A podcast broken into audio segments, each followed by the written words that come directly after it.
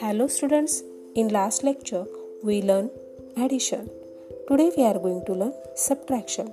Always subtract small number from large number. Today we will see some examples which are based on subtraction through the interesting video.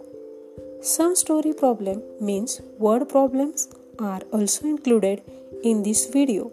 Students solve the assignment in the notebook and then choose correct option. Thank you.